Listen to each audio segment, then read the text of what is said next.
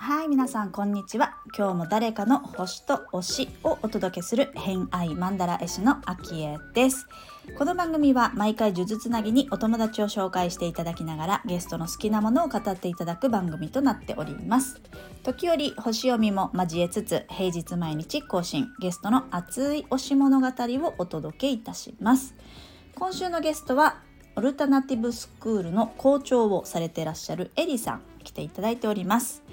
今日のお話はですね、えー、車中泊。車で旅をすること、うん、のお話あとはねちょっと星のお話グランドクロス持ちなので、えー、その辺の柔軟球のお話なんかをしていただいておりますアフタートークではそのエレメントだったりクオリティだったり星座の分け方区分分けのことや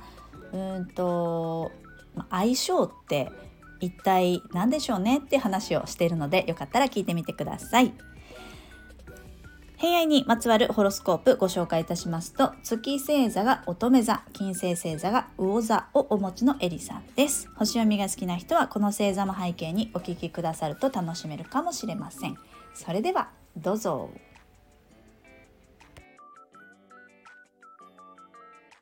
こうねちょっと星のお話もしながら進めていく番組なんですけど、うんうん、星の話をしますと、こうね、エリーさん特徴的なのが、うん、あの、柔軟球って言って、まあ、要は物事に対して柔軟に対応する能力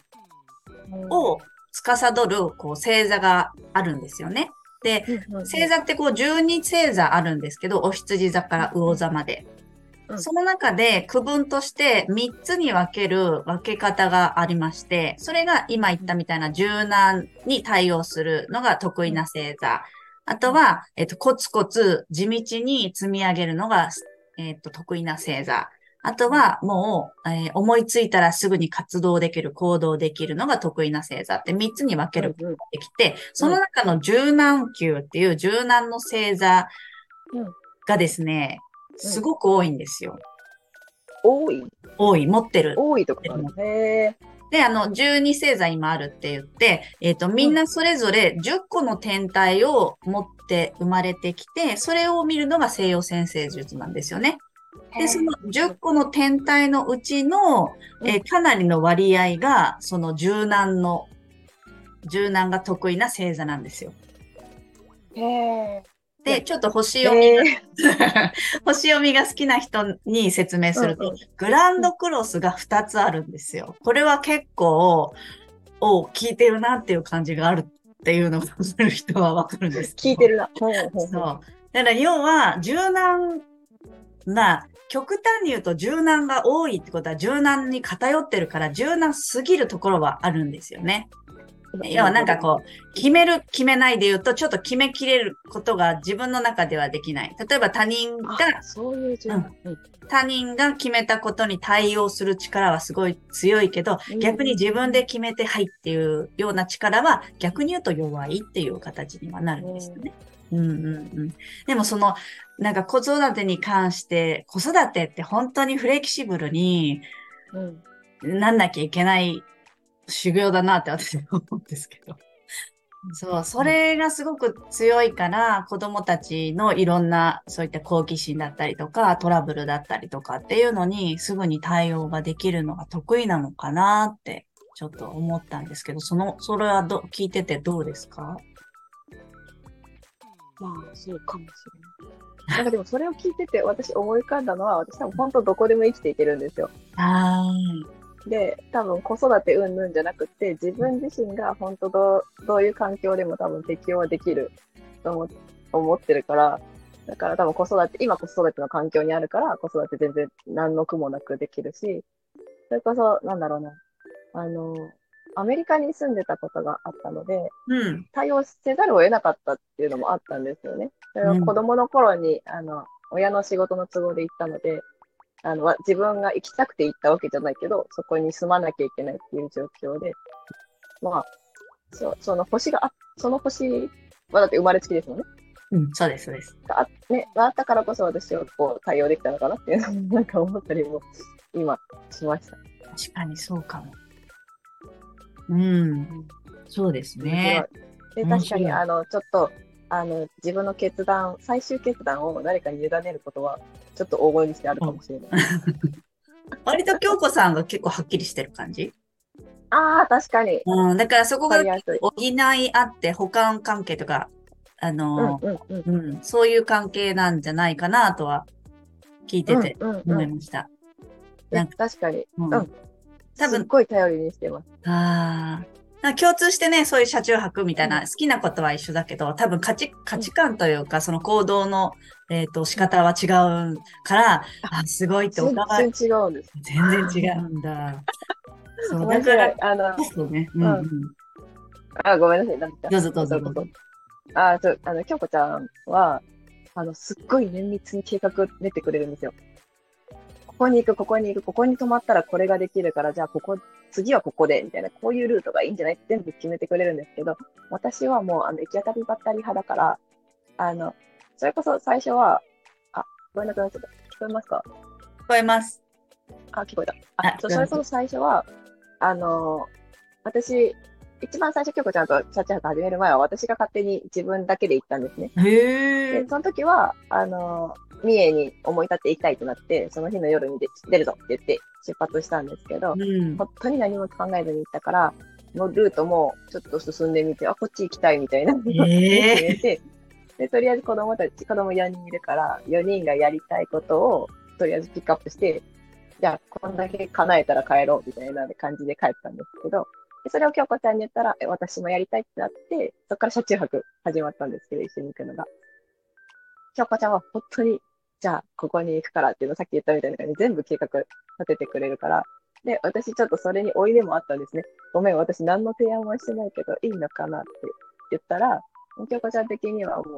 あ、全然やりたいからって言ってやってくれてて、もうそれが今も続いている感じで、私はついていくだけです。多分、京子さんはそれをやりたくてやってるだけなんでしょうね、本当にね。言う通りに。本当にありがたい。だから、あの、車中泊してても、京子ちゃんすっごいどんどんチリとかが頭に入ってくんだけど、私ついてってるだけだから、あーあそこ、うん、行った行ったぐらいの、あ 楽しかったねぐらいにしか覚えてないっていう。ーすごいですね。そう考えると本当に、多分お互いがお互い計画性があるタイプだったら、うんちょっとねぶつ、かりますよね。ぶつかりますよね、それね。そうですよね。だからいいんですよね、きっとね。面確白い。面白い関係性。ね、二人でそうですもんね。えっと、校長先生と、京子さんは学園長。学園学園長です。あの、子供園と、あの、学園、あ、学校の方両方、あ。オルタナティブスクールの方両方をまとめる学園長です。なるほど、なるほど。いや、面白いお二人ですね。なんかね、大人になってそうやって出会って、すごくそこまで、あの、まあ、仕事もそうですけど、車中、車中泊もそうですけどね、なかなか出会えないですよね。そうですね。本当にありがたい関係です。そうそれ、楽しいその、京京子さんの時にもそれをすごい言ってて、そうお友達ね。なんか、今でこそ、こうコロナになってからは、こうやってオンラインとかでつながるようになったりとかして、うんうん SNS もすごくいっぱいあるから、こう自分の趣味同士のつながりだったり、持ちやすくはなりましたけど、リアルでそうやってたまたま会った人がそんなにこう、ね、シンクロしてというか、あの、楽しん、一緒に人生楽しめちゃう人と出会えるって、すごいラッキーだなと思って聞いて、うん。いつも、そう、この間の時も聞いてました。はい、ということで今回の偏愛マンダラジオいかがだったでしょうか？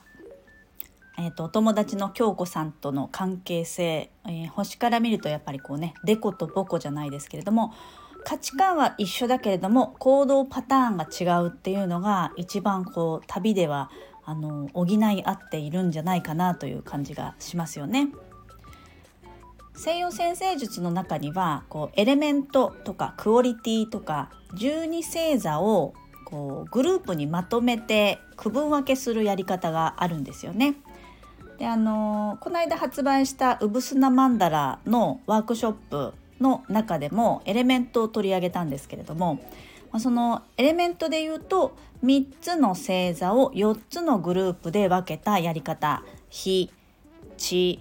風水っていうね4つのえー、グループに分けるとそのグループ同士の価値観大切にしていること例えば水だったら感情が大事だよとか、まあ、その大切にしている価値観が同じグループっていうのがこう分けることができたりするんですよ。そうすると同じグループの中で一緒に、えー、活動すると気持ちが分かり合えたり、えーここって一番大事なとこじゃないっていうのが同じものだったりっていうところのこう関係性が分かったりするんですよね星座が分かると。なのでそういうエレメントの分け方だったりとか、えー、と3区分で言うと活動級不動級柔軟級今回お話出た出たのは柔軟級だったんですけれどもその3つの分け方4つの星座ごとに分けた3つの区分これクオリティって言うんですけどその分け方でも、えーと、それは行動のパターンですね、えー、すぐに行動するとか持続するのがうまいチームとか、えー、提案に対して柔軟に動けるチームとか、まあ、それもね分けることができるので、まあ、星座って12個覚えるの大変ですけどそういう3つずつとか4つずつとかのグループに分けて自分の家族だったり友達チーム、まあ、会社の人あとはサッカーとかねやってるとサッカーチームとかそれで分けてみるとあの攻めに強い人守りに強い人みたいなのが 分かって楽しかったりするんですよね。そう星の楽しみ方は自分のことを知るのもそうだし、まあ、相性です何て言うんでしょうね相性ってあのいい悪いってないと思ってるんですよね。うん、こう同じものが一緒好きなものが同じって仲良くはなれるんですけど新しい刺激が入らなかったりするじゃないですかイメージすると。だからそこにまた違うものが好きな人が入ってくるとじゃあ3人の共通点で楽しいことをしようみたいなこう方向性が矢印がもう一本増えるみたいなこともあるしそれでもね相性がいいっていうことでもあるし、えー、意見が違うだから嫌だっていうと相性が悪いっていうじゃあそういうことになるのかって話になったりするのでなんかね相性を占うみたいなのもありますけど相性のいい悪いじゃなくてどんな関係性かっていうだけの話だったりするのでね。うんどういう関係を築きたいのかとかどういう関係の中で自分は過ごしたいのか、まあ、居心地いいだけだと発展はしないし成長はしないし。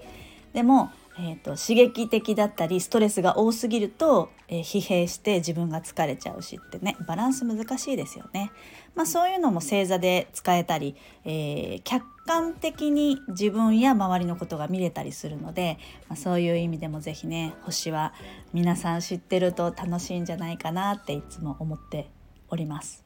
はいなので「うぶすなマンダラ」ではマンダラ使えるアートとしてマンダラを使ってそのね楽しい星座のワークショップっていうやり方を、えー、講座として掲げてますので興味がある方は是非一緒に星座楽しんでいきましょう。はい、概要欄に貼ってあるのでチェックしてみてください。ということで、えー、本日もお聴きくださりありがとうございました。今日も良い一日をお過ごしください。偏愛マンダ絵師の秋江でした。ではまた。